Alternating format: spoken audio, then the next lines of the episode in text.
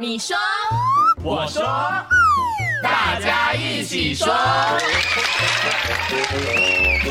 各位大朋友、小朋友，大家好，我是小猪姐姐， Hello everyone, this is Teacher Nora。欢迎大家收听今天的你说我说，大家一起说。今天呢，要跟所有的大朋友、小朋友呢一起来讨论的这句话，它很特别哦。为什么？因为它应该是从英文翻译过来的，应该从英文的谚语翻译过来的。对，因为英文就是直翻。嗯，那我们今天呢要跟大家来分享这句话呢，叫做“站在巨人的肩膀上”。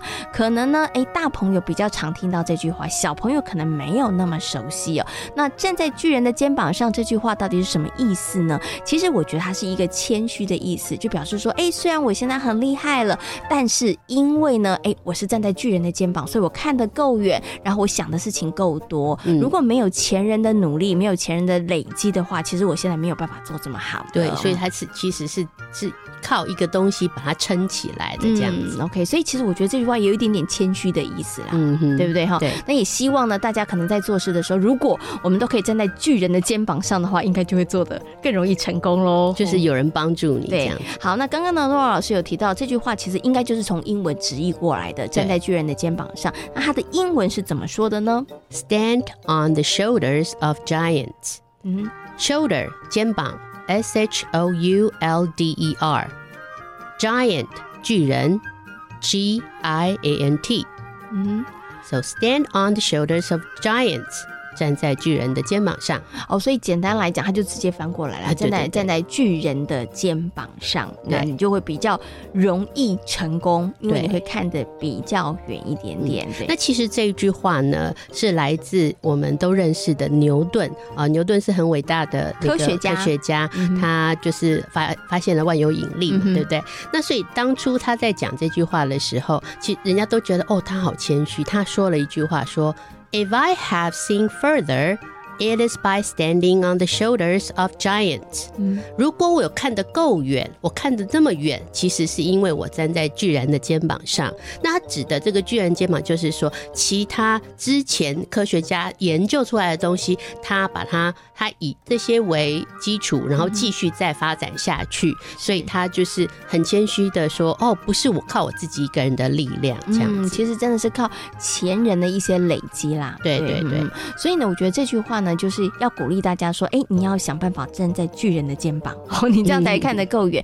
但是如果可以的话，你也要努力成为那个巨人，对，好，可以让别人站在你的肩膀，哈，那大家其实就可以往更好的方向可以去前进了。那刚刚呢，其实诺亚老师有提到那个巨人，对不对？叫做 Giant 那请问一下诺老师，小朋友常常在看很多绘本啊、很多故事里头，我们其实就有那种巨人呐、嗯哼或是那种很大的那一种，可能里面的主角，他也就是用这个字吗？Giant 吗？